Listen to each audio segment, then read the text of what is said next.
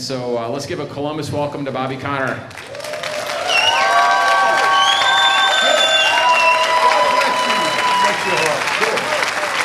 righty. Thank you so much. Please be seated. Everybody okay? Yeah, good. Thank God for His mercy. Aren't you glad He's merciful? Man. And He's faithful. He, he won't leave us. Well, we're glad you're here. Rod and Bridget, they're, they're wonderful friends. They were in the church and the fellowship we had there in Texas, and they're very precious. Bridget used to cut my hair. Oh, Lord. Yeah, oh, man, listen. I've had some haircuts. Uh, first time my wife ever saw me, I'd shaved every hair off my head with a razor, and I'd put Vaseline on it so it would shine. I was riding an Indian motorcycle down a snow-covered road. Ugly, whoo! But uh, my wife fell in love with me before she ever met me, honest to God. She used to see me in town and, and go home and cry to her mother about me. This is the honest to God truth. We've been married uh, this year, will be 54 years. She is absolutely awesome. And I'm telling you the absolute truth. She's the best Christian I've ever met. I'm serious as I can be. I've been with her all over the world. I've been with her with royalty and with street uh, addicts, and she's absolutely the same. It, a person's status does not make her one bit of difference at all. She and she she has this I don't know under I don't I'm she can walk up to somebody and she'll say, "Oh, we saw you April 7, 1973, and your daughter Diane was going to the hospital." Uh, I'm, th- I'm thinking, have I ever seen these people before? And she knows all about their family history. It's amazing, you know. Ah, but she's a stickler for absolute facts. You know, listen, she is something else. But uh, uh, I used to get by with a lot till the grandkids showed her how to do that uh, live streaming and stuff. And so now they, she'll, she'll get on it. She said, "You don't have to tell those silly stories, you know." About me and my brother sitting in the backyard shooting cigarettes out of one another's mouth with a 22 rifle. Yeah. My mother would come to the door, swing the door open, and scream, Hey, you boys quit wasting them shells. They cost money. That's how I was raised. I was raised, uh, uh, well, I told my mother once, I said, I don't think you took, you watched over me, very well. Listen, I was around her. Good Lord. My brother was a year older than me, and man alive, we had a, he could whip me anytime he wanted to with his fists, but I shot him, hit him in the head with a hammer, and knifed him. And so uh, he was afraid of me. Uh, I stuck a hammer in my brother's head. Now that you know, you, there's not very many preachers come and tell you that, but we was building a porch for my mama.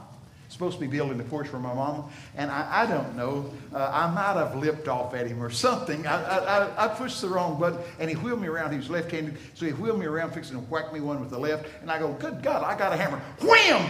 So I hit him in the head with a hammer, and it stuck the hammer in his head. Look out now! There's the, the hammerhead sticking in his head and the handle sticking out like that. He fell in the floor and he's bluer than the carpet and uh, he's laying there. My mother opened the door and screamed, You killed him! I said, Shut up! I know that!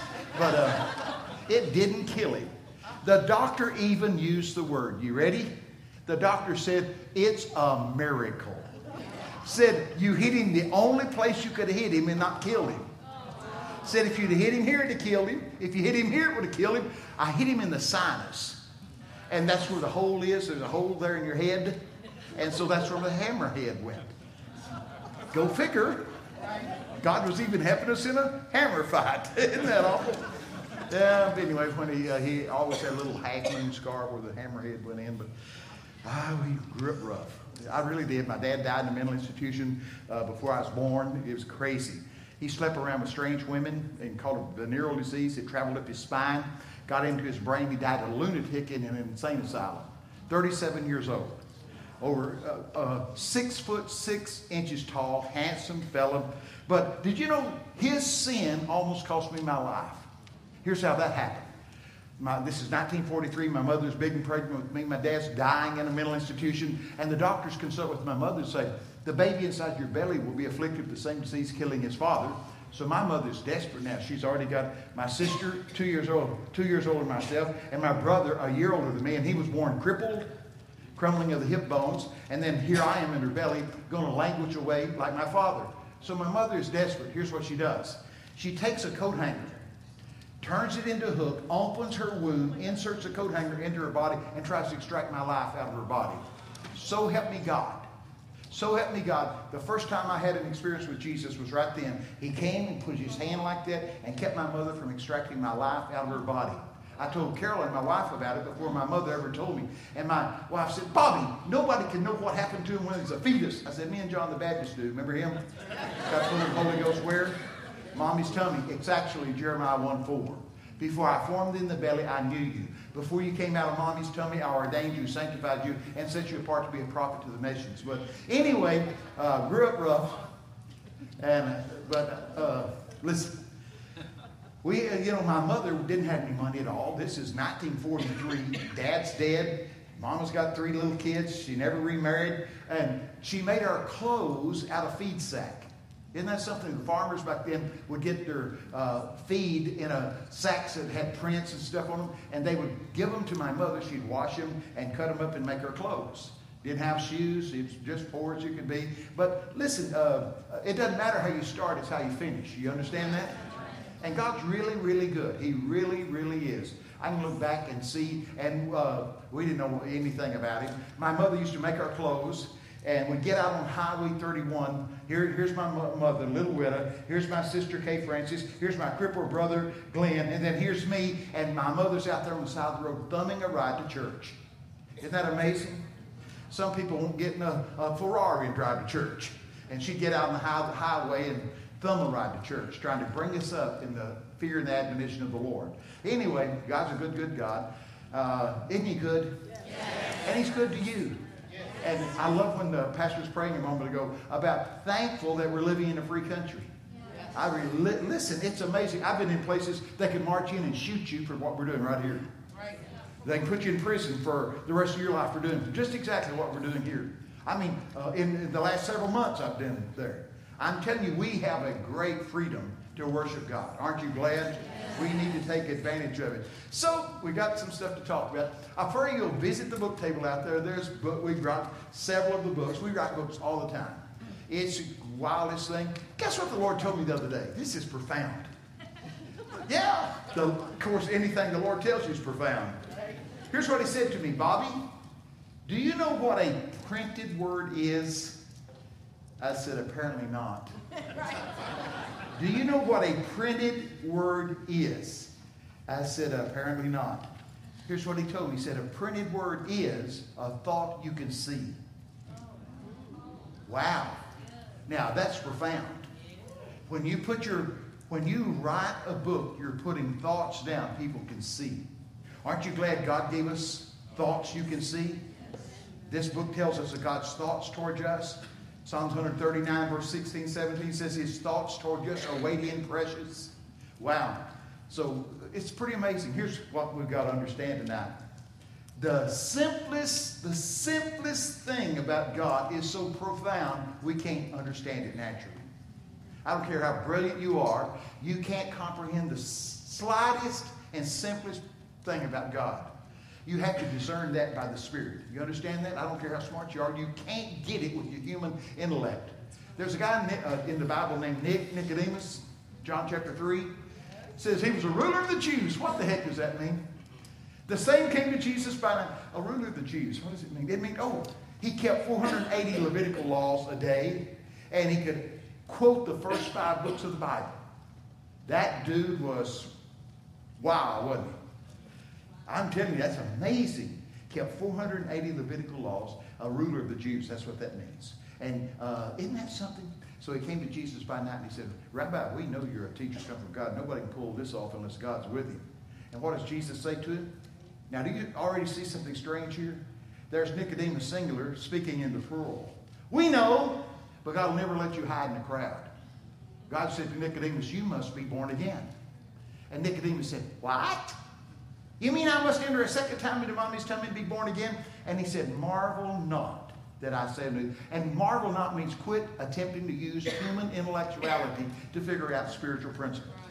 See, a lot of people are going to go to hell because they think they got to figure out salvation. Nowhere in the Bible does it say figure it out. Right here it says quit trying to and just experience it.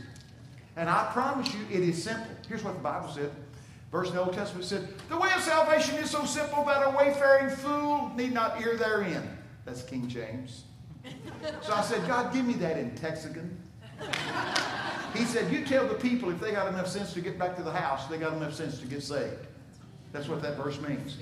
Plan of salvation is so simple that a wayfaring fool need not ear therein.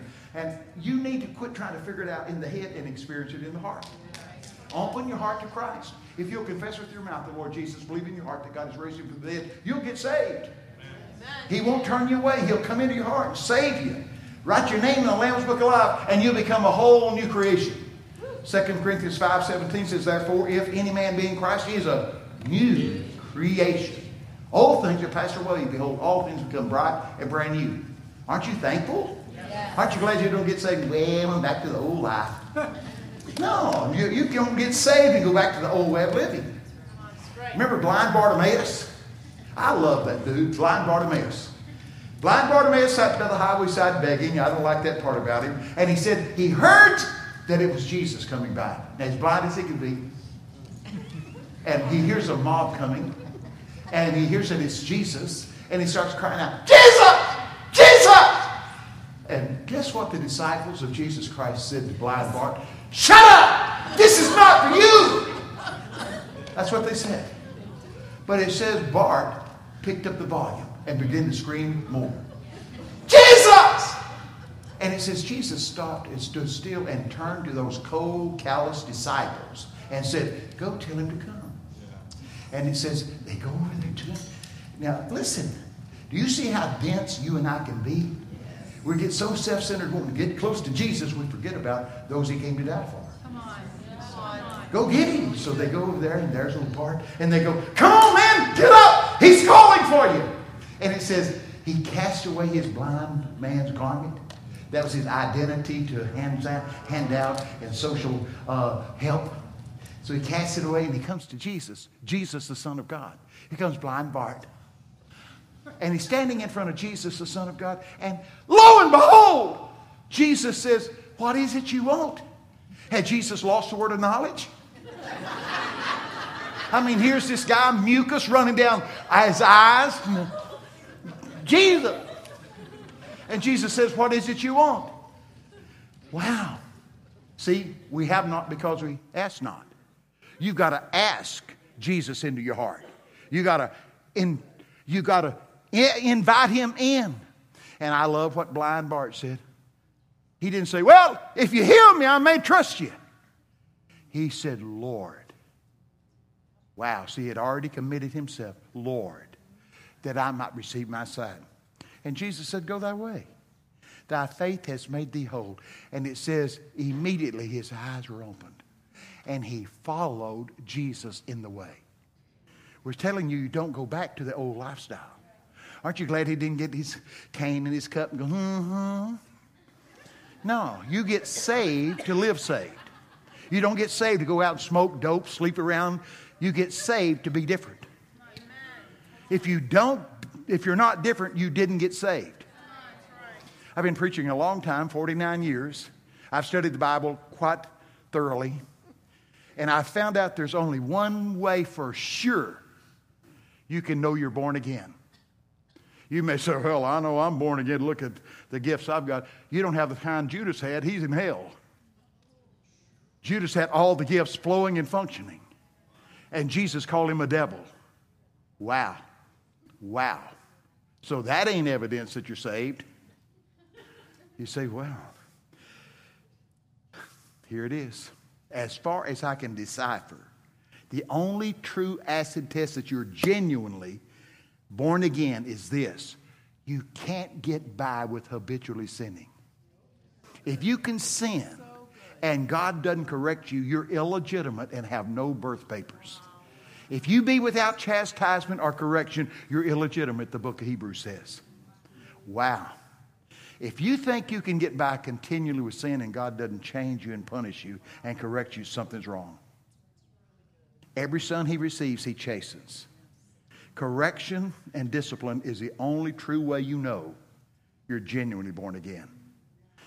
You don't hear that preached much, do you? Well, I'm saved. I am hmm, free now. You know what one preacher told me? He said, I've got full of the Holy Spirit. Now it's okay. I can take a drink. I mean, you don't get saved to get loose. The Holy Spirit doesn't set you free to live ungodly. Holy Spirit saves, the, saves you to live a sanctified life. You say, wow, you think it's wrong to drink? Mm, yeah. I do. I think it's wrong to drink. I know it's wrong to get drunk. The drunkard has his part in the lake that burns with fire. Now, I've drank more, to, I could drown everybody in this room. I used to make it, sell it. I'm telling you now, this is all true. There is nothing good about alcohol. It says, Woe unto the neighbor that puts strong drink. Woe to the person that puts strong drink to his neighbor's lips. You'll never become an alcoholic if you don't take the first drink. You say, Well, now, listen, I, I, I uh, nope, I'd leave it alone if I was you. The Bible said, Abstain from all appearances of evil. See, some people think, well, I get free enough, you know. And I talk like this, you know what I get? I get backlash. They go, oh, that's that legalism. No, I think loyalty is a lot better than legalism. I don't want somebody to stumble over my life into hell. See, you might can have a glass of wine, but the person at work that sees you have a glass of wine, he might, the first drink, he might be bound. And they thought, well, it was okay for him or her. No, abstain from all appearances of evil. Wow. It, it's, it's different than we think, isn't it? Don't get free enough to live loose. I want you to understand that now. Okay. I talk like, I'm 70, 75 years old. I get to speak in the largest youth conferences in the world. And I tell it as straight as I can to them. They are sick and tired of sugar coated mess. They want it as raw and real as you can give it to them. They're going to be willing to die for what they believe. You can't get their parents to live for what they say they believe. There's a coming generation of dread champions that'll give their life for what they believe. They'll lay it down, li- literally lay down their life. Wow, isn't that cool? It's worth it, though, isn't it? It's worth it.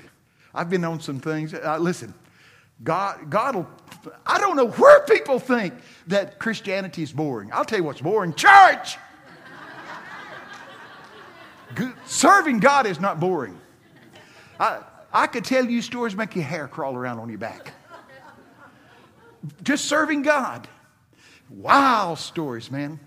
Once the Lord said, I want you to go to the Philippines. I just came out of the Philippines. They feel some uh, gigantic arenas with thousands of people down there. Wow, just a few weeks ago, we was off in Manila.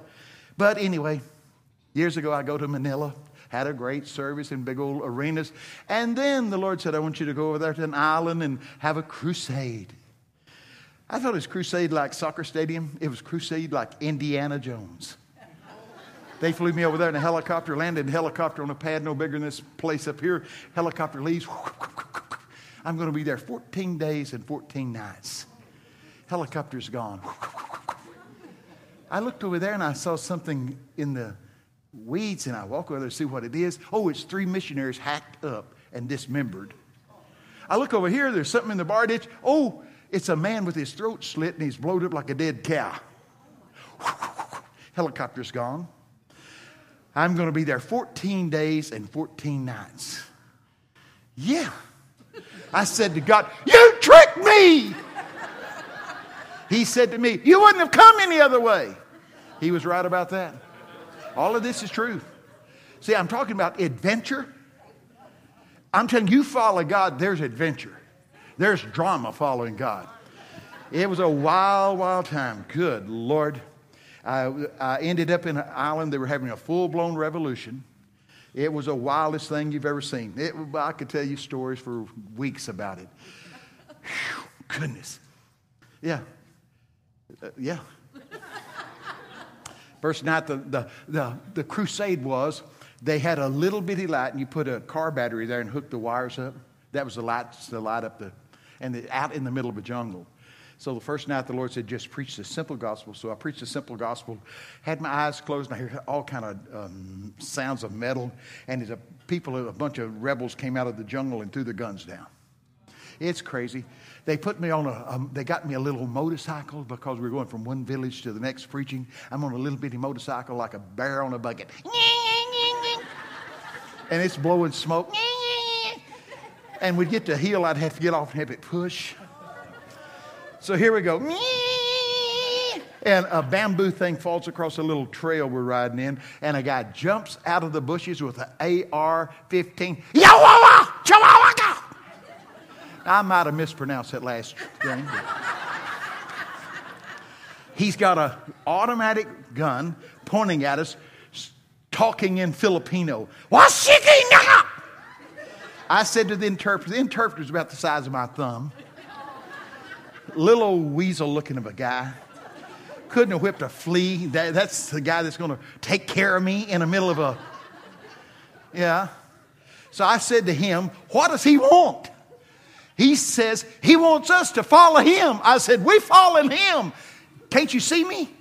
Here's the guy behind me with an AR 15. I'm going,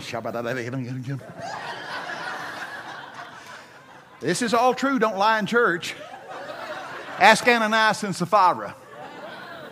These people that go, oh, God, so easy to get along with. No, apparently lying to God can get you killed. Mm-hmm. That's New Testament Christianity. Don't think about Deuteronomy and all them other Leviticus. That's New Testament Christianity. In the church, a husband and wife drop dead about lying about their devotion to God. Mm-hmm. Yeah. That hyper grace message don't fit very well there, does it? I read the Bible, did you? It's a fearful thing to fall in the hands of a living God. I'm more afraid of God than I am the devil. Now, I know He's given us the spirit of adoption. We can cry, da, da. But we better walk clean. Yeah. Oh, listen, guys. You better watch out now. This thing about, well, you know, it's all covered. No. If we continue to sin after we receive the knowledge of that sin, there remaineth no more pardon for that sin, but a fearful looking for fiery indignation. If we just say, well, I know God's going to forgive me, I'll do it anyway. Mm-mm. Have you ever read the Bible that talks about a sin unto death? Apparently, Ananias and them committed it. They lied about their devotion, fell dead in church. Wow. Well, anyway, I don't know how I got off on that. I was in the middle of the jungle with a gun in my back. But anyway, good Lord. We get there to a cave and we go inside a cave and it's a room about as big as a, this thing up here and there is i was stunned there was ground air missiles uh, up against the wall these kind you can shoot down planes and all kind of weapons and there was a whole ton of men sitting in there cross-legged like this and this interpreter is the guy's talking to him oh, oh, oh, i said what is it he wants he said he wants you to give the message inside here that you've been giving out there that causes people's face to shine I go, I can do that. so, but we survived that thing. Okay. That was something. But for these people that think Christianity is boring. I've got tales you can't imagine. And, but they're real tales. It, serving Jesus is stimulating, it's exciting. It, but dead church, I don't want to be a part of a dead church. Do you? How do you keep from being a part of a dead church? You stay full of the Holy Spirit. You stay focused on the Holy Spirit, loving Him, living for Him, allowing Him to live through you. It'll be exhilarating. He's got big, big plans for you. It is wild. I, I can tell you, I'm stunned, continually stunned on how God will open doors if you'll just step in. Let me tell you, you want a story? Yes! I was down there in LA preaching, and they put me in the hotel where they put they're having extreme Olympics. That's them guys and gals that can jump. They get on their motorcycles, jump up, spin around, and jump off the motorcycle, wave and get back. The Extreme Olympics. That's where their hotel. They was put all of them in there, and they. I'm in there doing a crusade uh, down there in, in L.A. So here I am with my little briefcase. Let, I'll interact it with you. Here I am. I'm in the elevator with my little briefcase elevator door is just about to close, and I'm thinking, oh, I'll get up there and I'll get some rest. Just before the door closed, it opened up, and the monster girls jumped in. You, you've seen the monster girls? Oh, Lord. It's about 15 to 18 naked girls. They wear nearly nothing. They advertise this monster drink.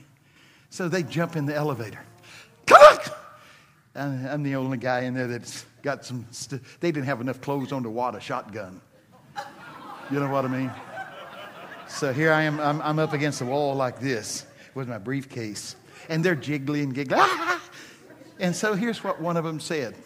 One of them said to me, now, I don't know where she'd get an idea like this, but here's what she said Hey, babe, you here to party? I go, No, I'm here to tell people about Jesus. When I said I'm here to tell people about Jesus, one of the monster girls about second row in, she has a meltdown. Ah! Ah! Ah! This is not who I am. I'm not supposed to be living like this. I'm a Christian. Had herself a meltdown right in the elevator. Just over my declaration that I'm here to tell people about Jesus. The, you couldn't have pulled out a rattlesnake and scared them other girls worse. They're ash white. Here's what I said to the girl Hey, she said, I think there's a whole bunch more like me. I said, Go get them and bring them down to the fountain and I'll come preach to them. Oh boy. Uh huh. You think church is boring, you ought to have been in that one. I get down there. This is Extreme Olympics. This is the wildest bunch of the wild. This is the superstars of the wild. I get down there to the fountain in the lobby of that hotel, and I bring my little Bible, and I opened the Bible and began to preach to them. Oh, man. I got hallelujahs and F bombs at the same message. It was, it, you talk about something. It was, it was wild. We had a time. But see, that's the way it's supposed to be. We're not supposed to just keep Christ shackled in a church. We got to get out where they're at. We had a great, great time. I'm, I'm telling you, a bunch of them kids got saved. But see, it wouldn't have happened if we hadn't had this encounter. But we got to quit trying to be a secret disciple. God has nothing to do with secret disciples. You understand that? We're supposed to be a city set on a hill. I'm screaming. A city set on a hill that cannot be hidden. We are to be salt and light. Here's a verse I detest it. it says we're supposed to be salt and light, but if the salt has lost its ability to function, it is good for nothing. I'll never be a good for nothing Christian. It is good for nothing but to be cast out and trodden on the feet of men. That's what Jesus said. If you're not functioning under your calling and your equipping, you're good for nothing. Wow. Mm-hmm. See, now it's so sad. A lot of people. Did I ask you your name? Yeah. I know your. No, I just asked you your age. Yeah. What's your name? Noah. Wow. How was that boat, boy? Smelly, I can imagine that. Well, here's the sad part about it, Noah. A lot of people have fallen into this um, mindset that the ultimate goal of God is just to get saved and live a few years and go on to glory. Wait a minute. There's nothing wrong with going on to glory. But God has much more to you, for you to do than just live a good life for a few years. If the ultimate goal of God was just to get us from earth to heaven, we wouldn't need a functioning fivefold. We just need two ministries evangelist and assassin. Get you saved and pow! You're there. But he leaves us here to function as a fivefold family, doesn't he? Say yes. All right. None of this is a message. I pray you'll visit the book table. There's books out there. One's about breaking off family curses. It's a legacy and lineage line. Legacy is uh, what you leave behind. Lineage line is who you leave behind, and they're inseparable. The first one I wrote, the first legacy and lineage line book, it sold out just like that. And the Lord said, I want you to rewrite it, but add more to it. And so in this one, the new one that's out there, we added verses and scriptures and uh, patterns and processes for you to begin to speak perennial blessings over your family. How do you break off the curses but add the blessings of God? And it's never too late to do that. They can be married and out of the house, but you still have a leadership over their life. You really do. And so it's very, very important. And I hope you'll get the Legacy and Lineage Line book. There's one called Empowered. I wrote it out of Psalms 90, verse 16 and verse 17, which says, O Lord, let the signs of your power be revealed and establish thou the works of our hands. Yes, God, the works of our hands establish thou it, and let your glorious majesty be seen by our children. Psalms 90, verse 16 and 17. And it's in a book called Empowered. And then there's one out there called, uh, it's called uh, uh, Master's Plan Divine Design. Wow and it shows you how to find the destiny God has for you and start doing what He's called you to do. What He's called you to do, you'll find joy in it. You'll, it won't be drudgerous. The Bible said His yoke is easy and His burden's light. When you find out what God has called you to do and you quit trying to do what others are doing and do what God called you to do, it'll be easy. It'll be cheerful and good, and you'll be contented in it. Life is too short not to find that. So you need to get Master's Plan Divine Design. And then there's the, there's the Shepherd's Rod book where on, we, on the Day of Atonement, we have this encounter with Jesus. And it's called About Sonship this time.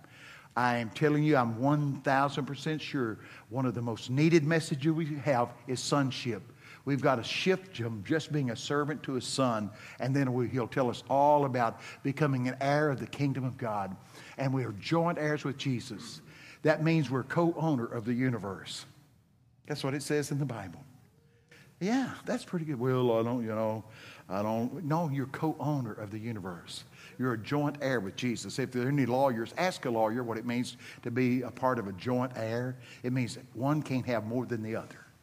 So, whatever Christ has, you have equal share. Wow. Heir. We're going to learn more about being a son, sonship, and heir, being an heir in the kingdom that we've known our whole life. I hope you'll get the book on sonship.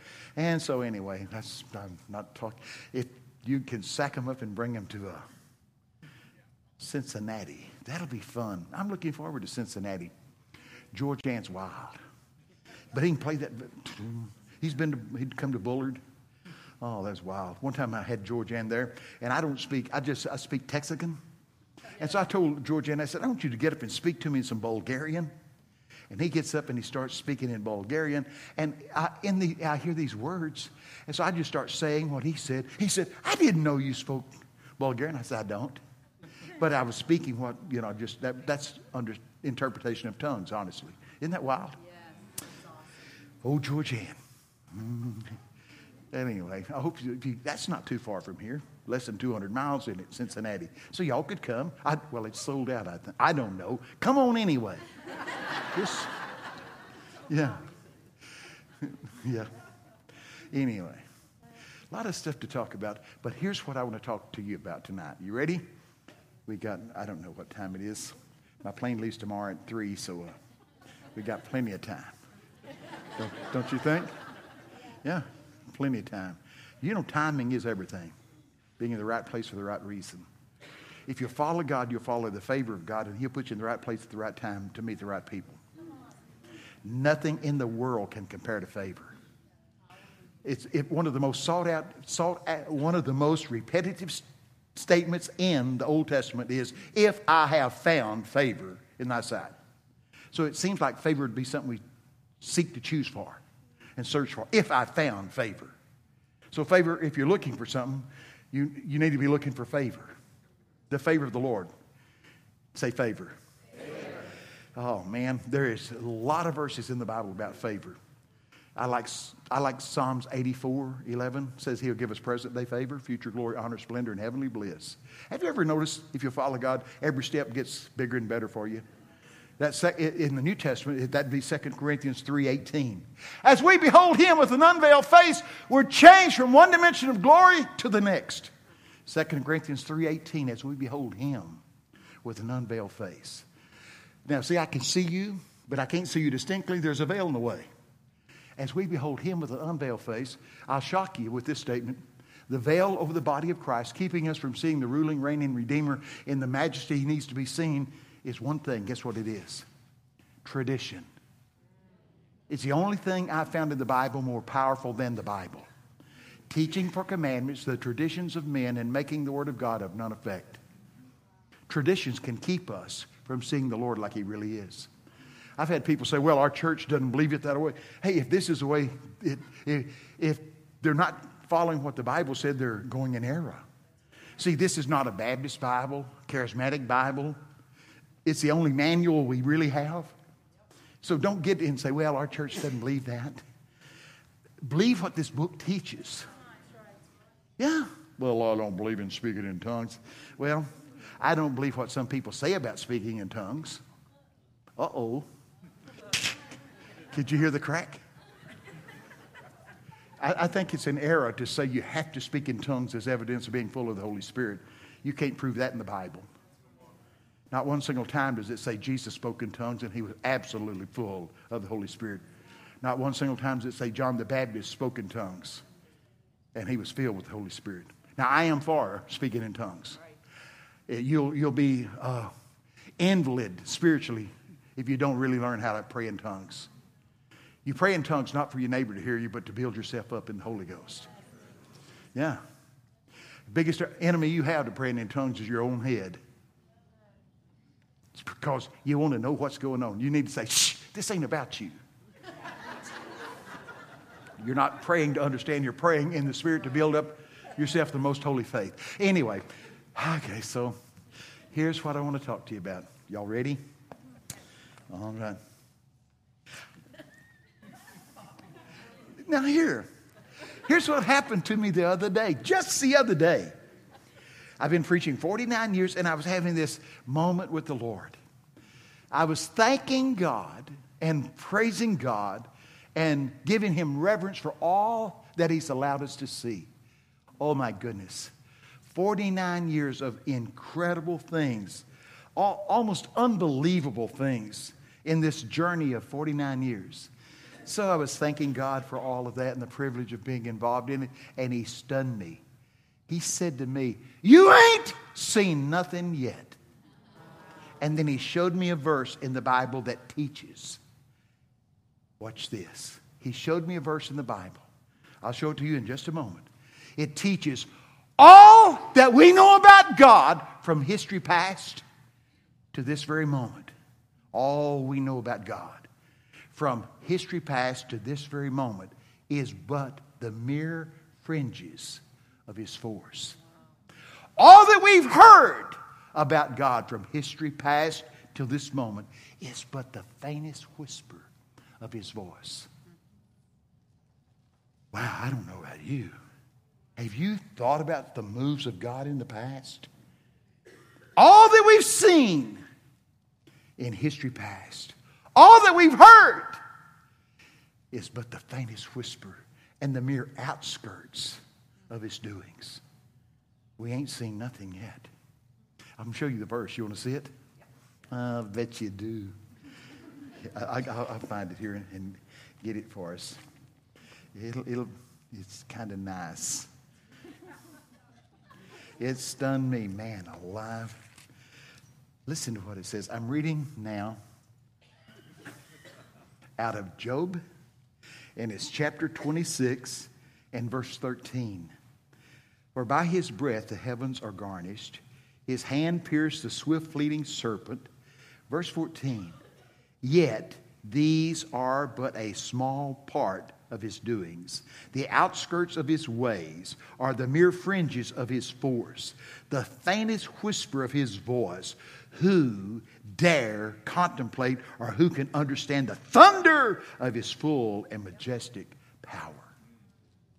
He said, You better get ready for his full and majestic power. All we've heard him to now is the faintest whisper. All we've seen up until now is but the mere fringes of his force and his power. Wow. Say expectation. Say it expectation. expectation. God is going to do some things that will cause our jaws to drop. And in Psalms 126, Psalms 126, verse 1, it says, When the Lord turned again the captivity of Zion, then were we like them that dreamed. Then was our mouth filled with laughter and our tongue was singing. Then said they among the heathen, The Lord has done great things for them. It is something when God moves in the people in such a magnitude that even the heathen go, Good God, did you see that? says the heathen will say, God has done great things. Wow. Okay. That's pretty neat. Now we're going to the message. You ready? Oh, man. Here's one. Remember, I said I'm going to talk about recalibration? And I said today in the hotel, I said, God, I know that I'm supposed to talk about recalibration, but why is it so desperate? And he said, Proverbs 14 14 is why it's so desperate. The backslider is filled with all of his own ways. Wow. See, there's a way that seems right unto man, but the ends of that way is death. Now, we need to recalibrate because we backslid. Have you, there's a list of scriptures this long in the Bible about backsliding. None of them good. Wow. What does backsliding mean? It means turning away from God, letting your passion get cooler and colder, distancing yourself from the passion that once pulled your heart towards the Lord. And so, what we need to do, we got to recalibrate. So, uh, if let's read that Proverbs 14 14. You ready? The backslider in heart, the backslider in heart from God has, uh, the backslider in heart from God and from fearing God shall be filled with the fruit of his own doings, and a good man shall be satisfied with the fruit of his ways. The backslider is filled with his own ways. Wow. That's why we need to recalibrate. What would be a cure for that if we're filled with our own ways? I believe Matthew 6:33 would be a good antidote. Seek first the kingdom of God, and all the other things will be added to you. We've got to get back to the art of seeking God.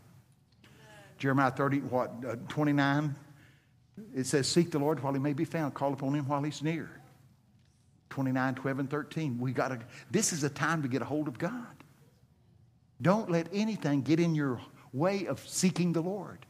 It's early will I seek thee. Boy, I'll tell you, if you want to get, get convicted, study the prayer life of Jesus. Said to get up away before daylight. Said he would spend all night in prayer.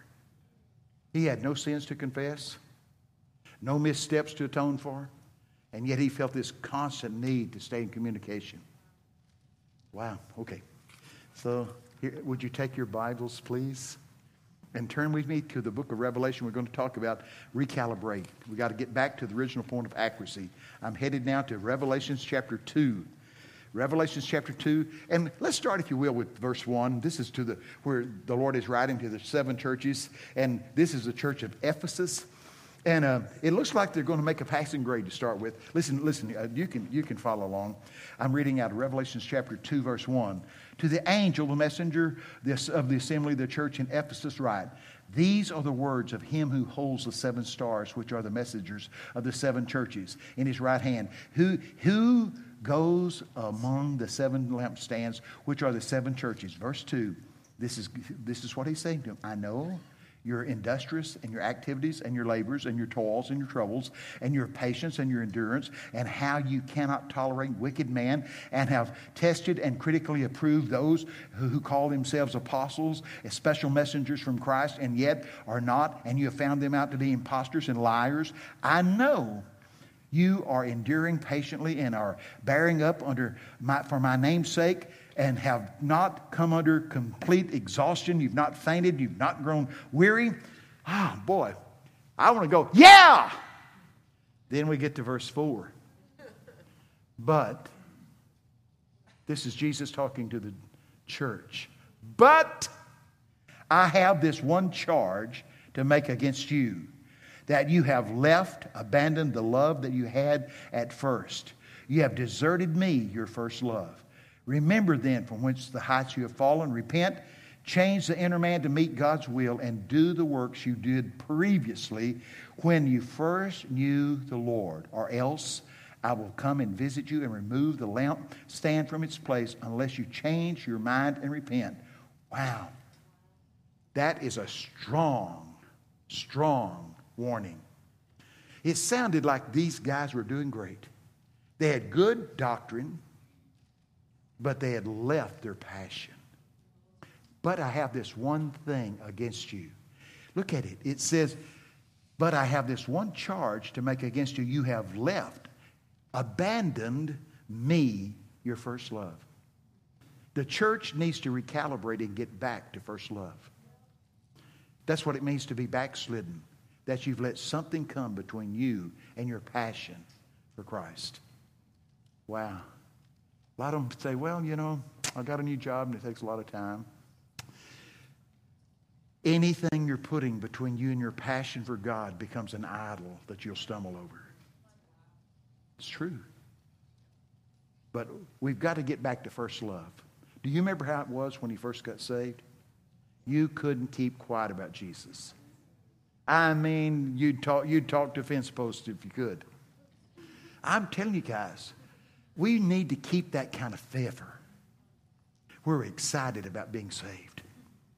Don't ever grow blase about your walk with God. Nothing on earth is more important than your walk with God. The Bible says we're going to give an account of every deed we've done in the body, whether it's good or bad. Wow.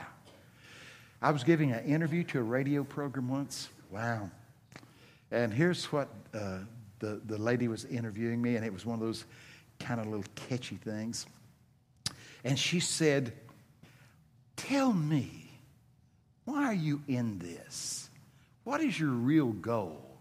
Why do you call all the people and why do you go so many? What are you? What's, what's, what's the real deal? And I was going to give her one of these little tongue in cheek answers. The Lord said, Nope. You tell her what you really want. I said, I'll tell you what I do, all that I do, and why I go like I go, why I do all the things that we're into. I want to be able to stand before Him and have Him say to me, Well done, good and faithful servant. Any other motivation is wrong. I do what I do to hear Him say, Well done, good and faithful servant. That is a motivating force in my life. I don't want to live my life and then die and step off of the page and people not know what's, what Jesus is about. So that's my goal to live in such a way it pleases Him. I'm telling you, ask Him what He thinks about you. Well, I know He loves me. Mm. Ask Him to judge your heart and see if there's anything in there. I prayed a prayer I'd have never prayed it if I'd known where it was going. Uh, have you ever been where everything's just right? I was pastoring a church, and everything was just right. It was amazing. Had a big old mahogany desk and a leather chair, stuffed back. Come with me to that office. There I am. Got they had polished the desk. It was everything was just wonderful. So I didn't even bow my head. I just kind of crooked my neck a little bit like this. And out of my mouth came these words. It's a prayer to God. Oh God, if, emphasis on if, if there's anything wrong in my life, show it to me. Oh, my Lord. It was like he reached down with his finger and pushed the rewind on the cassette. That's when they had cassettes. Went all the way back like that to the first meeting I ever did. The first meeting in Atlanta that I ever did. Here's what happened. He stopped the video there and he showed me the night after the first meeting I'd ever done. I did it on Friday. This is Saturday morning headlines of the paper written this big. Come see this man. He's like Billy Graham and Billy Sunday merged into one. And there was my picture. I read that that Saturday morning. Come see this man. He's like Billy Graham, and Billy Sunday, merged into one. I thought, I thought I blushed and said, Oh, how ridiculous. But guess what the real Bobby Conner said? Well, it's about time they see something. God said to me, That's arrogance and pride, and it's a stench in my nostrils. This is years in the past. So I said to myself in my leather chair at my mahogany desk, I better get out of this chair. I got out of this chair and I turned around, put my face in the chair to pray. That was just the beginning of atrocities. Things that meant nothing to me were still on the books with God. Attitudes and actions. So I dare you to say, Oh God, I give you permission to search my heart. You might be so deceived in this room and say, Well, I'll tell you, brother, I don't need that. I've already searched my heart. We're incapable of doing that. Amen. Jeremiah 17:10 says, Our hearts are so deep and dark, we can't know them. But the Lord judges the heart. Isn't it Psalms what? Psalm says, Search me, O God, and try me. See if there be any wicked way in me. Psalms 139, 23, Search me, O God. Try me, see if there be any wicked way in me, and lead me in a way that's eternal and everlasting. Give him permission to search your heart. If there's anything there, instead of sweeping you under the rug, what are you going to do? 1 John 1 9. If we confess our sin, he's faithful and just to forgive us of our sins and cleanse us from all unrighteousness. Wow. We need to keep the slate clean. That's true. You say, Well, I don't want no. No, he already knows it. Just come clean with him. There's nothing like being able to look at yourself in the mirror and not be ashamed. I mean, listen, with an open face, just don't you want to walk upright? No good thing will the Lord withhold from he that walks upright. Wow. It's the wildest thing. If you walk upright, God will give you the desires of your heart. It's true. I could, I could stand here all night long and tell you things that I wanted, that I didn't even need, that I, God gave them to me. Yeah. Years ago, I had a good car, but I wanted a pickup truck. Everybody in Texas needs a pickup truck. so I wanted a pickup truck. And I, I could have bought a pickup truck, but I, I just didn't want to buy a pickup truck. I wanted one. But I didn't want to go in debt for a pickup truck. So Anyway, I read that verse when a man's ways please Lord, he'll give him, give him the desires of his heart. So I said, I desire a pickup truck. so I just left it there. I don't know how many weeks after that. I get a call from a, two towns over from a Chevrolet dealer. And he said, Well, your truck's ready. I said, Sir, there must be some kind of mistake. I, I said, I don't have a truck. He said, You the pastor of the church? I said, Yes, I am. He said, There's no mistake. Your truck's down here. I drove down there. Somebody had paid 100% for a brand new truck. I got in the truck and drove home. Got it up to 120 miles an hour on the way home. Just, you know, they talk about break them in. That's a wild truck. That's, that's pretty wild.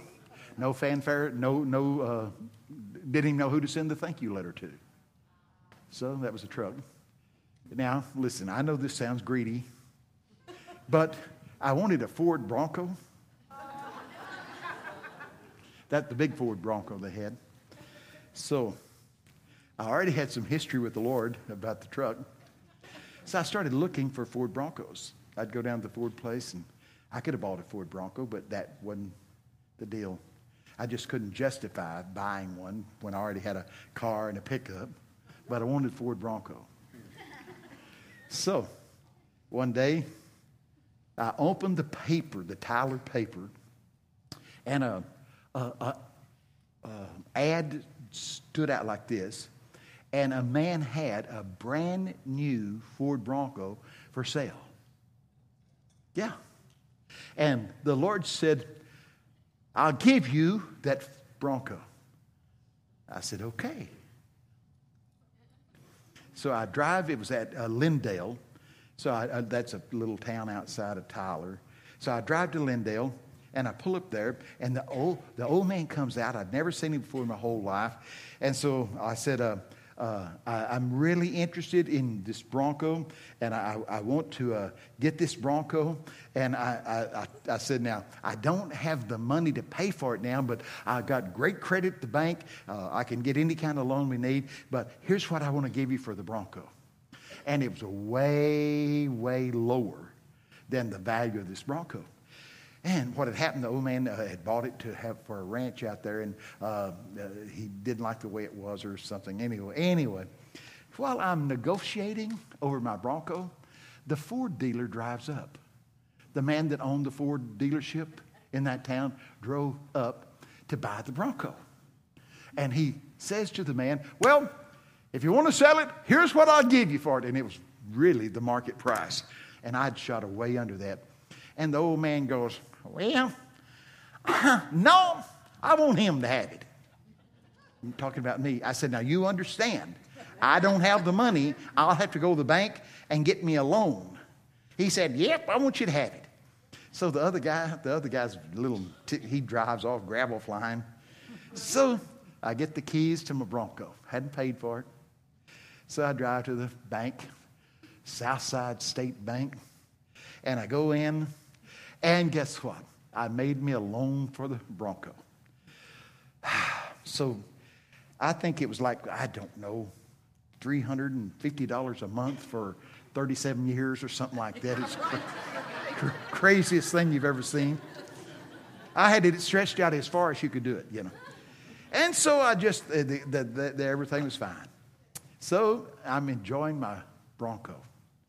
And the month went by that it's time for the first payment for my Bronco. I'm out in the front yard of the parsonage. They lived in the parsonage. And I was out, I was out in the front yard uh, of the parsonage playing football with my son Sean. And I thought, oh God, this is the day I'm supposed to make the first payment. And I'm out here in the yard playing football with my son. So help me God. A car drives in the driveway, pull down there, re- mash the window. A window comes down like this. I walk over there, and out of the window, there was an envelope stuck. So I took the envelope and I said, What's this for? The car backed out and pulled off, and it says, For your Bronco. The day the first payment was due, a check came in that paid the whole thing off. God said, I told you I'd give you a Bronco. And so he gave me a Bronco. So I put headers on it, a lift kit. I put header, that was my pastoral vehicle. I put a big lift kit on it, big mud tires, and headers out the side. See, they drive the pastoral car in front of the funeral. I, I could bury them in any place, man. That, that, was, that was a bad truck, boy. Had a 451 Windsor in it and a big four barrel this big around. Yeah. That's, see, God, you say, well, why don't that happen to me? When a man's ways please the Lord, he'll give him the desires of his heart.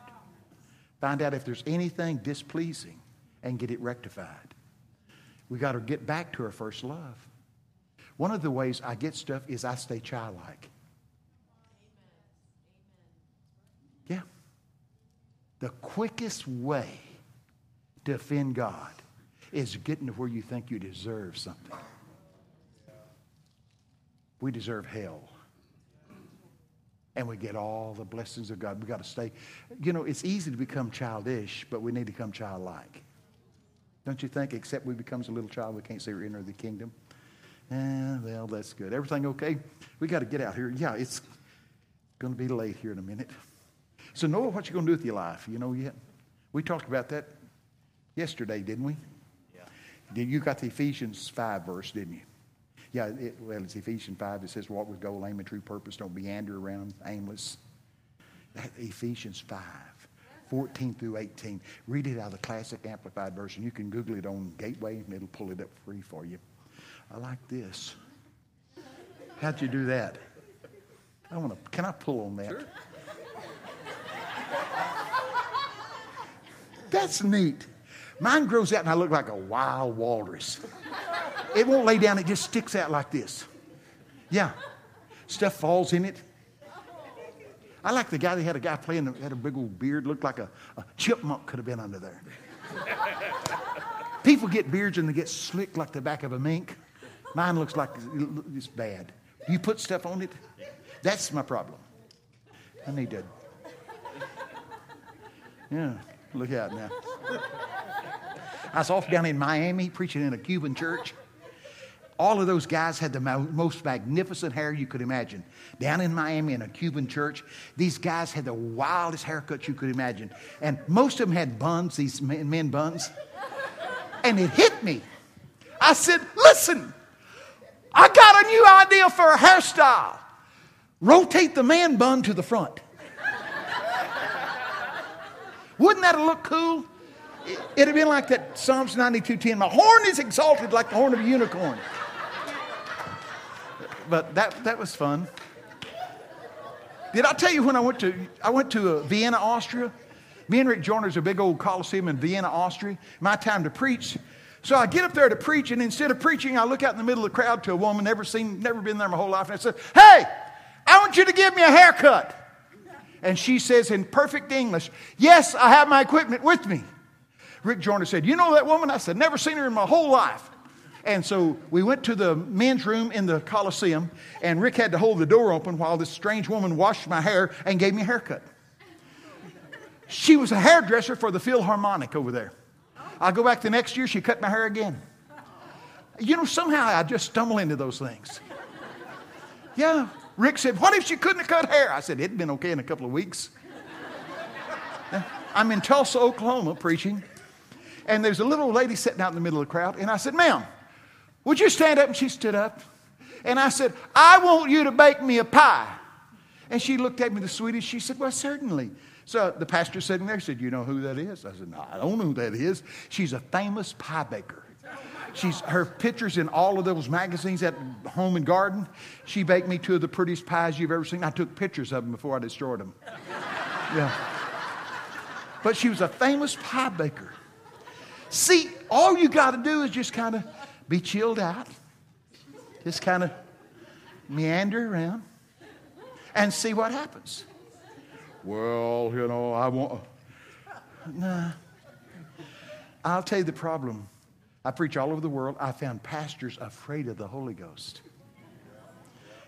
So I got into a big study with God to find out why pastors would be afraid of Holy Ghost. I finally found out why. Here it is. They can't control him. That's why they're afraid of the Holy Ghost. You can't control him. You can quench him, you can grieve him, you can vex him, but you can't control him. It's like the wind.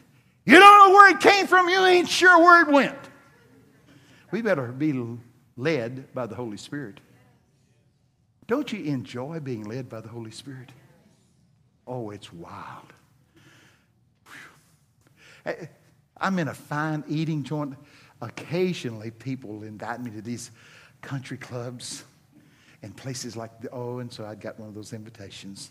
And it's gorgeous. They've got a, a, a wonderful meal there, and there's other people. Have you ever noticed in them fancy places they whisper? I say. But they're, anyway, Texas, you better make a sound with that fork. you know. Most time the meat's so tough you've got to put a little pressure. But anyway, I'm in this fancy restaurant with these people, and it's, uh, it's really, they've done a lot of stuff to make it nice. And so the little lady that comes, so the Lord said, I have a word for her. I said, Oh God. Okay. He said, Now I want you to give it to her. I said, I will. I will. So here we are. Everybody's whispering. We're over there on a table. And so here comes the little waitress like this with the stuff. And they hide it under a hubcap. Strangest thing. So she comes up.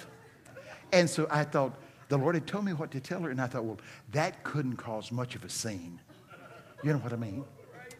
So uh, she's standing there, and I said, ma'am, the Lord has a word that I need to tell you. And here's the word he said to tell you yes, you are a survivor. Now, that doesn't sound.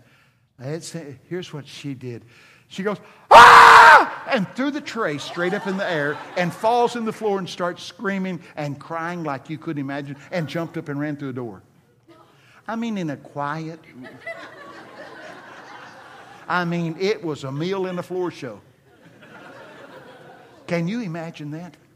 It's, you can't imagine what it did in this woman's heart that God told her she's a survivor. Wow. Wow. So uh, what we got to do is just say, say what he says. Can I tell you one more story about me and my uh, adventures in those places? I'm in a, a place and you have to call in to get reservations and you have to wear a jacket. Let me tell you a couple of things. You ain't going to the food ain't going to be enough to fill up a gnat. but anyway, they got me in this fancy place. The pastor, Dr. So and so and his wife, they're wonderful people. They're pastoring a church and they're wonderful. So they got us this reservation at this. So let's go in. Here we come. There's a little girl, a little woman uh, back behind the counter, and uh, the little table there, and she's dressed really, really nice, starched white shirt and a black uh, apron looking thing. So we come in, and I'm following the pastor and his wife, and we come in. So she's there, and he says, uh, called, gave their name. She said, Yes, you have reservations. Could you follow me? And when I looked at her, the Lord said, uh, She doesn't know me as Savior, but I'm going to give you a prophetic word that she knows you could never know, and it'll turn her heart to me, and she'll get saved. So I said, Boy, that'll be great. So we go to our meal. And we sit down and they bring the food, and it's wonderful food. And I'm just kind of picking at it because God said, I'm going to give you a word. And I'm picking at the food, thinking about the girl. And the, the pastor said, uh, Bobby, is there something wrong with the meal? I said, No, no, it's wonderful. It's wonderful. And he said, Well, uh, you're just picking at it. What is it? And I said, Well, it's that girl that checked us in. She don't know Jesus. But God's going to give me a secret of her heart that she'd know I could never know, and it's going to lead her to Jesus. And he goes, Yes, that's what I've always wanted to see power evangelism. That's what he said. So I said, Okay. So we go back up there to the booth, to the, and there's she's she's maybe a college age, I don't know, 20 something years old, maybe older than that. So I'm here and I'm looking at her, and I said, Ma'am, I am so sorry. But the Lord has spoken to me and told me that you don't know him as Savior. But he's going to show me a secret about you that you would know I would never know, and it'll so capture your heart, and you'll give your heart to Jesus. She said, Well, I don't know him. So now we're in one of them fancy places. Everybody's got a suit and stuff, and they're. so I'm waiting for God to give me the word about this girl. Now, it's going to scare you, but hang with me. I'm waiting, I'm waiting on the word, and while I'm waiting on the word, I go into a trance. Here's what I see. Now, listen to me real careful, right here on the girl. I see a black widow spider, a tattoo. I see it go all the way up her thigh, across her, and get right here to her belly button and made a nest. First, I thought it was a demon. Lord said, Nope, it's me. So I said with a lump in my throat, Well, that's what I said. Well, I, I, I, I, don't want you to take this wrong, but uh, the Lord has shown me you have a tattoo of a black widow spider here on the inside of your thigh, and it runs up and gets in your belly button she screams, Yes! and ripped her blouse up like this. Yes! I said, Honey, put that shirt down, girl. And we led her to Jesus Christ. See? Yeah. Scared me worse than it did her, you know. Yeah, that was in a fancy eating joint in one of them little coves, and well, you say, well, one thing we're not going to do is invite Bobby out for dinner. You know. oh, man. Let me tell you one other dinner story, okay? You'll like this one. We'd been down at Shreveport, Louisiana, doing a meeting, a demonstration of God's power meeting, and the Holy Ghost showed up. People were drunk. They'd fall out of their chairs. They'd roll in the floor. It was a wild, wild service. And it had lasted till 2 a.m. in the morning. So here we are with uh, several of her team and my wife, and we're in an all night eating joint in Shreveport, Louisiana. And I, they had that uh, breakfast, uh, you know, anyway, so I'd ordered uh, two eggs and some toast. And here's the team around me, and 2 a.m. in a restaurant in Shreveport, Louisiana. And anyway, I'm fixing to eat the toast, and the Lord said to me, Bobby, that was a great service tonight, wasn't it? I said, Oh, yes, Lord. It was marvelous. He said, You believe what happened there was me, don't you? I said, Yes, Lord, I know it was. All the people falling out drunk in the Holy Ghost. I said, Yes, I'm, I, I know it was you. And then he said, You know, if I did it there, I can do it here. 2 a.m. in the morning. so uh, got I was tired of eating. I said, Lord, I don't know what you mean. He said, if I did it there, I can do it here. And across about from here, here where this group sitting over there was some other people in a booth. He said, I want you to get up from here and I want you to release it on them. I said, I don't believe they were in the meeting. He said, That wasn't what I told you.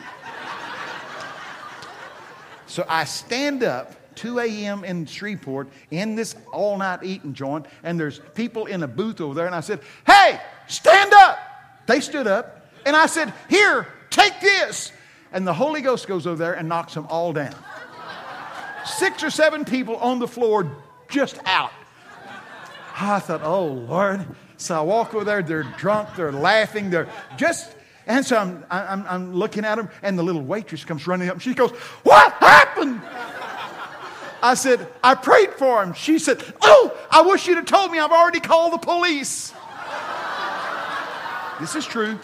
In comes the police. I'm the only guy standing. All the rest of them are down there, and they go, What happened here? And I said, Well, I prayed for him. I might as well have been talking Martian. They said, You did what? I said, I prayed for them. And they still couldn't under, uh, understand it. I said, You want me to do it to you? They go, No. yeah. Yeah. Well, but anyway. See, Christianity is exciting. You just go around, and I can't even start with my deals on airplanes. We've seen dead people raised on the airplane, died there. Listen, crazy.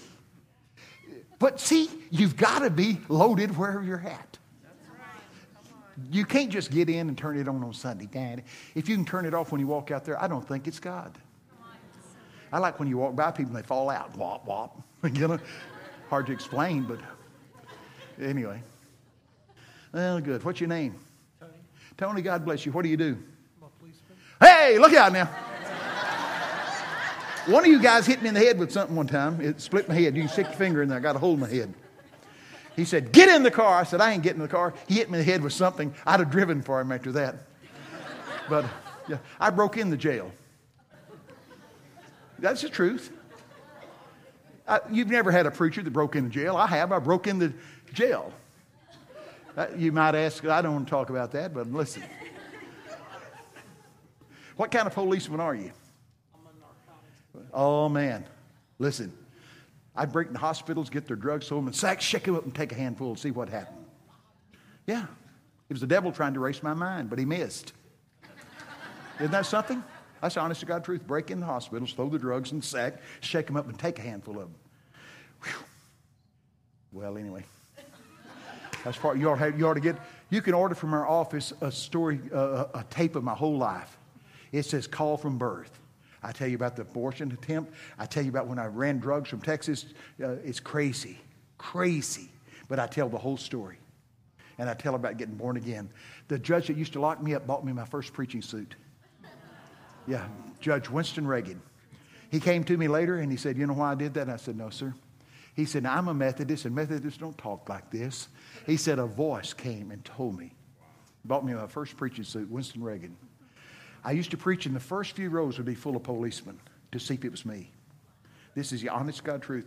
We had a gang called the Red Rats. We'd set signs out in Athens, Texas, and stop traffic and make them pay a toll to come through. Yeah, that's right. Okay. but the way of the transgressor is hard. And, uh, you know, hit me with one of them. but one thing about it, thank God I got saved before the taser. They lit me up like a Christmas tree, man. Now, I don't blame. I don't blame the cops. I, I was. I, it was just crazy, you know. But hmm. I had the fastest car around. At that time, I had a '57 Chevrolet with headers coming out. I could break car window, uh, the glass windows in the store just by the vibration of the car. Yeah. When I got saved, I had the, well, anyway, I, I got, I'm ready to get out of here. I'm just rattling on, but hey, here's the deal. If God will use me, you got a shot. You know what I mean? God uses ordinary people to do extraordinary things. We don't deserve one single thing. But I'm telling you, the Lord has been so generous. And He is merciful, isn't He? I'm, i want you to know the night I got saved, I'd run a double barrel shotgun up the roof of my mouth, flick the tr- safety off, and I'm one flick of my thumb away from hell. The whole car filled with demons, and they were screaming, Do it! Do it! Do it now! Wow. I started shaking like a leaf. I wasn't afraid of anybody then. I started shaking like a leaf. I'm down in the woods in a car, and the car got colder than ice. I pushed the safety back on, threw the gun in the back seat of the car, drove back to the church. I let my wife and my little son out. I was going to kill myself. Never see them again. But I'll tell you what they were doing. They were praying that God would save me. When I pulled the door of the church open that night, it's late at night on Wednesday night then. It's probably, I don't know, 15 till 11, 15 after 11, something like that. And I pulled the door open, and there was Paul, Paul Nouse, the pastor. I had hated him. I'd catch him in the store, and I'd shove him. I'd curse him. I'd have beat him to death if he'd have said anything. I'd have beat him and he'd look at me with big old blue eyes and he'd say, Bobby, I love you. Paul Nouse, he's in heaven while I'm talking. But here's what I saw when I pulled the door open that night. I saw Paul Nouse praying. I saw my wife, my little boy praying. I saw Ronnie and Sharon Costin praying, some young Christian couples praying at an old fashioned mourner's bench. And here's what I heard them crying out Oh God, whatever it takes, save Bobby. See, if they hadn't been interceding for me, I'd have blown my brains out. I'd be in hell instead of Ohio. Isn't that something? See, there's some people you can't talk to about God. My wife tried to talk to me about God. I'd kick her over, I'd beat her up, tear her clothes off of her. Wouldn't give her the keys to the car. I've seen her make her face back up, start walking eight miles to church. Wow. But isn't that amazing? That was the fall of uh, 1968. Wow. The night I got saved, the Lord said, I'm going to send you around the whole world with the gospel. I said to him, Fat chance but I wore out more passports than you could pick up. God means what he says, doesn't he? So he's so faithful. Yeah, anyway. Yeah. But I'm enjoying life. Nearly everybody I ran with then, they either got saved or they're dead. Nearly everybody I ran with then, they either got converted or they're dead. No middle ground, no just growing old. The, the way of the transgressor is hard. The devil wants to kill people. You serve him, you won't last long. Well, anyway, one of my friends, good Lord, then I'm through with this story. One of my friends, he, was the most handsome guy. He could have been a movie star, so help me. Gorgeous looking man, honestly. And he was, anyway, I'm preaching a meeting. I'm, I'm saved. I'm driving that Bronco I told you about. I'm driving it down, going to the meeting. It's loud, and I hear a horn blowing. and I look over the other window, and there's Jimmy driving this, this sports car we pull over in a parking lot of a store, and I get out, and uh, I hadn't seen Jimmy in years. I mean, this guy, and he had married a, a money, a, a, a all man's daughter, had more money than you could imagine, could have bought anything in the world, and married the, the all man's daughter, had this wonderful sports car, opened the console, there was cocaine, there was wild turkey, and all kind of stuff and he run a line across there. And I said, Nope, I don't do that anymore. I've given my heart to Jesus Christ. I'm serving him, and he's the real deal. And I talked to Jimmy about Jesus, sitting there in the car. And here's what he told me listen to me. He said, If that's what you want, you go your way, I'll go mine. And I patted him on the shoulder, got out of his car, and he wiped the cocaine out from under his lip and drove off. He goes back to middle of Texas, the middle of Texas down there, the oil country, and uh, his wife was being unfaithful to him with another man. He walks into the club, cocks a shotgun, shot his wife's head off, turned it around and shot his head off. The last words I heard him say was, You go your way, I'll go mine. I'm telling you guys, serving the devil is a high cost. Serving God is nothing. It's our reasonable service. Wow. Jimmy's in hell. He could have been in heaven. Wow. So we got to be faithful to share the gospel, hadn't we? Well, good. I'd, I'd love to see him saved. My other friend Chester, oh, Chester had a beard down along the side. He used to tie it behind his head when he ride the motorcycles. now he's got a gray beard. It's still down to his belt. If you want to see a redneck, look up Chester Kennedy. Yes. He got his beard caught in a pea sheller. Yes! I mean, if that don't qualify you to be a redneck, you, they ain't no redneck. In Texas, they got an automatic pea sheller. It's like a washing machine rotor. It's got little things, and you put the pea in there, and it spins around and pushes the peas out. So Ch- Chester's wife, Lorraine, y'all didn't remember her. Lorraine was riding the Kubota tractor out in the yard with headphones on, listening to George Strait mowing the yard, and Chester is pea shelling. And Chester's beard gets in the pea sheller, and he can't get to the shut-off switch, and it's pulling him through like that. And he's screaming, ah, ah! Lorraine is on the tractor chilling out with George Strait. And finally, she hears Chester screaming, she runs in there, and this pea sheller is pulling Chester into it by the beard like this. And guess what Lorraine said? Hold it! I gotta get my phone. We gotta get this on video. Now, where's reality TV when you need something like that? You gotta be a redneck if your beard's caught in a pea sheller and your wife wants to film it. Yeah. Thank God. You might say, what about Chester? Well, we got in a knife fight and the guy cut his nose off. Started here, went all the way here, his nose fell down to his belt. Look out! Yeah, three o'clock in the morning. So we picked Chester up and threw his nose and face back on, tied a blanket around him, off to the hospital we go. Three o'clock in the morning to get Chester's nose sewed back on. Every time his heart beat, sounded like he'd poured five gallons of. Yeah, boy. We get there, and I can't tell you exactly what the doctor said, but something like, gee whiz, I can't sew this on. I go, I can't either. 3 a.m. in the morning, he sewed Chester's nose on with the thing like you sew a feed sack. Sewed his whole face back together. Yes, Chester's still living. Google him. Sewed his nose back on, and it ended up so perfect, didn't attach any ligaments or anything. It ended up so perfect later on, they carried him to Houston to a these uh, plastic surgeons, and they were amazed. So you're supposed to tie the mu- muscles back together, but isn't that something? Chester got his nose cut off. It fell down like you'd drop the flap on the tailgate of a truck or something, you know. That's how we grew up. Oh, man. I get to thinking, it's a wonder we made it. But here's the deal God's got a plan. And if you just let Him, He'll work it out. Well, I want to pray for you. I know you want prayer from somebody like me. but honestly, uh, I'm probably one of the happiest people you've ever seen. I'm serious. I'm happy from the inside out.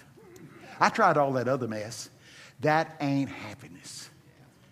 You come off of that, you're lower than you were when you went up. This gets better every day. Oh, boy.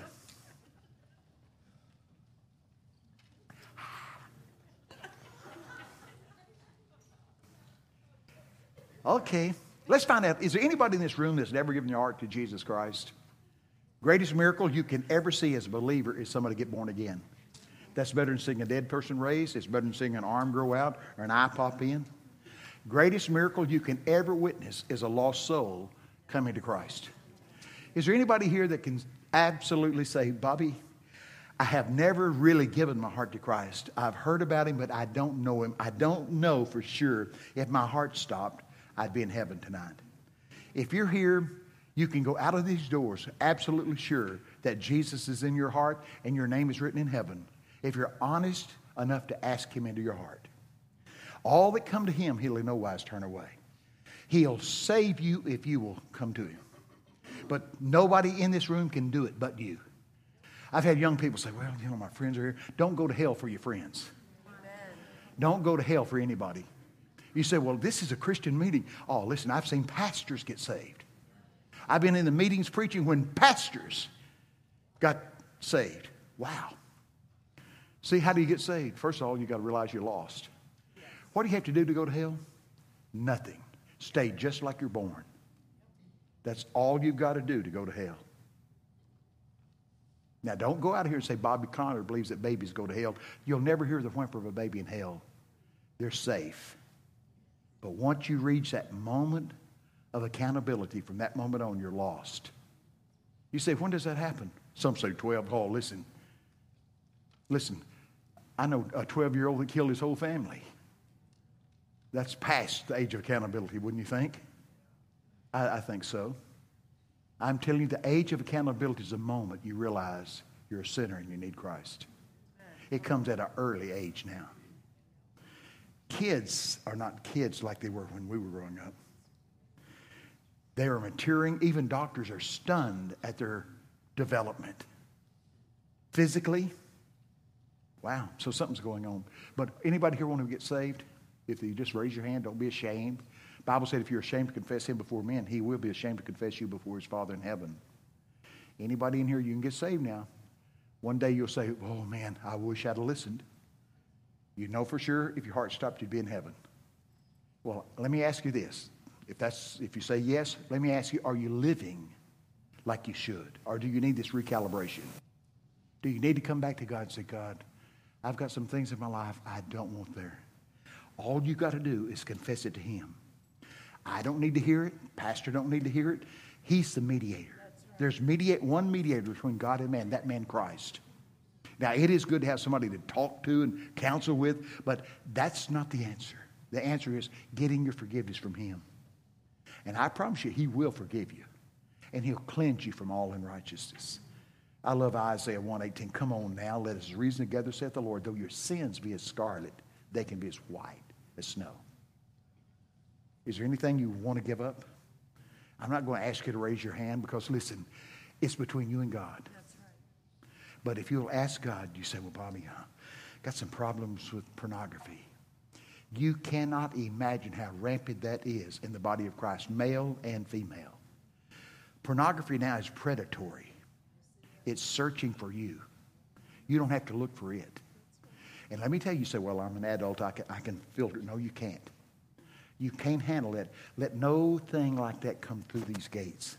If it comes through this gate and this gate, it'll get down here and it'll act out here. So if you have a problem, ask him to take it from you. There hath no temptation taken you but which is common to man. And God will not allow you to be tempted above what you're able, but he will make a way to escape. He'll take it from you if you let him. Wow. You say, well, Bobby, I've got some problems with addiction. Wow. I know how that feels. You get the tape, the, the video I talked about, it's a CD, a call from birth. You'll find out when I came home, they tied me in bed, and I begged my brother to kill me. I was on dope.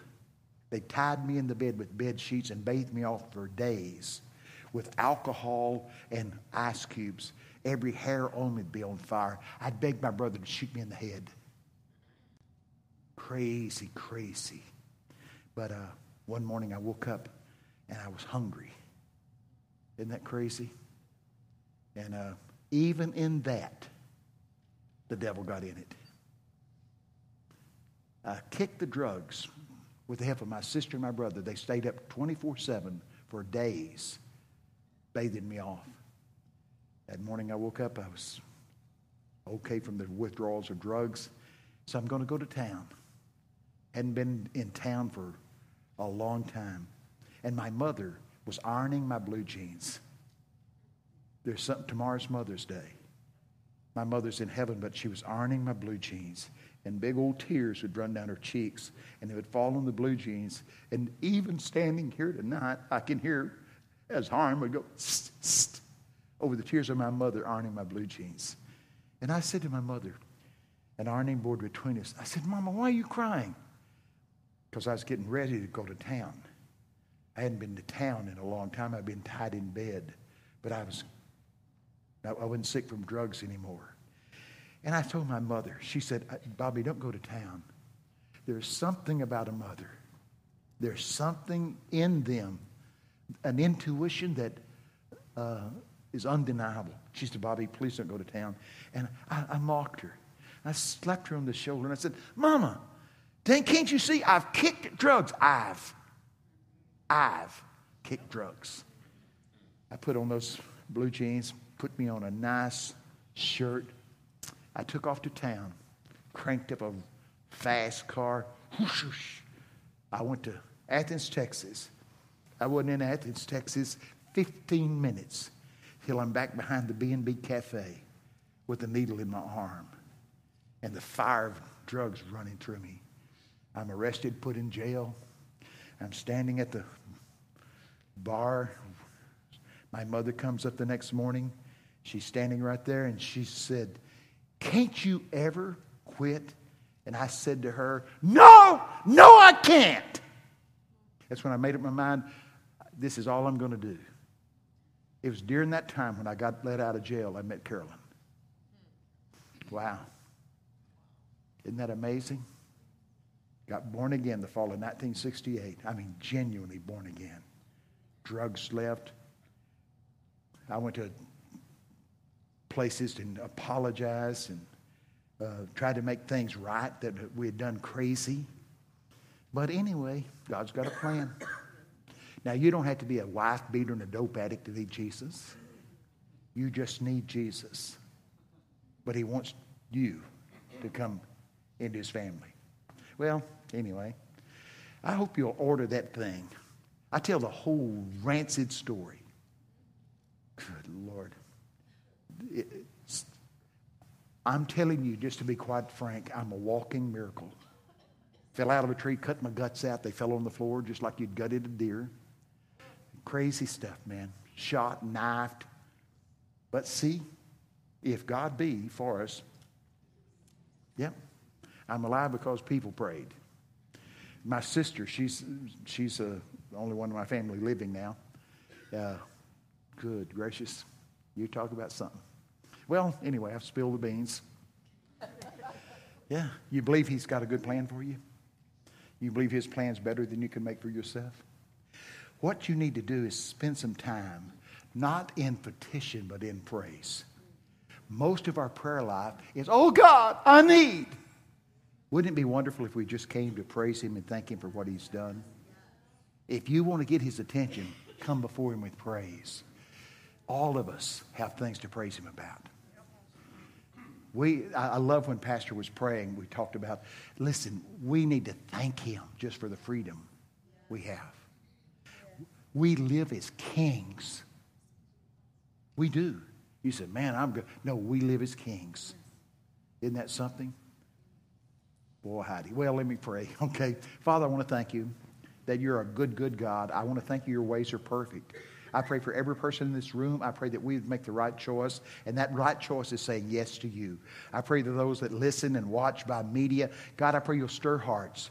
I pray for those that feel hopeless and they feel like that nobody loves them, that there's no way out of the trap they're in. I pray this prayer over them. I pray this verse right now. I waited patiently upon the Lord. He inclined unto me, heard my cry. He brought me up out of a horrible pit, out of the miry clay. He set my feet upon a solid rock. He established my goings. He put a new song in my heart, even praise unto our God. Many shall see it in fear and shall trust the Lord. Lord, I pray that'll be a living reality with everyone watching and those that hear. Lord, let them see they can't fall in a pit so deep that your grace can't reach out and pull them up and set them on a, a solid pathway. So, God, have your way with our lives in Jesus' mighty name. Amen. All right, uh, I'm going to the book table. And so uh, do what y'all do, and we'll see you in the morning if you can. Uh, we're going to, I, am not going to announce what I'm going to preach about because announce about it and run all the way around everywhere else. All right. Well, thank you. Let's give it up for Bobby. It was awesome.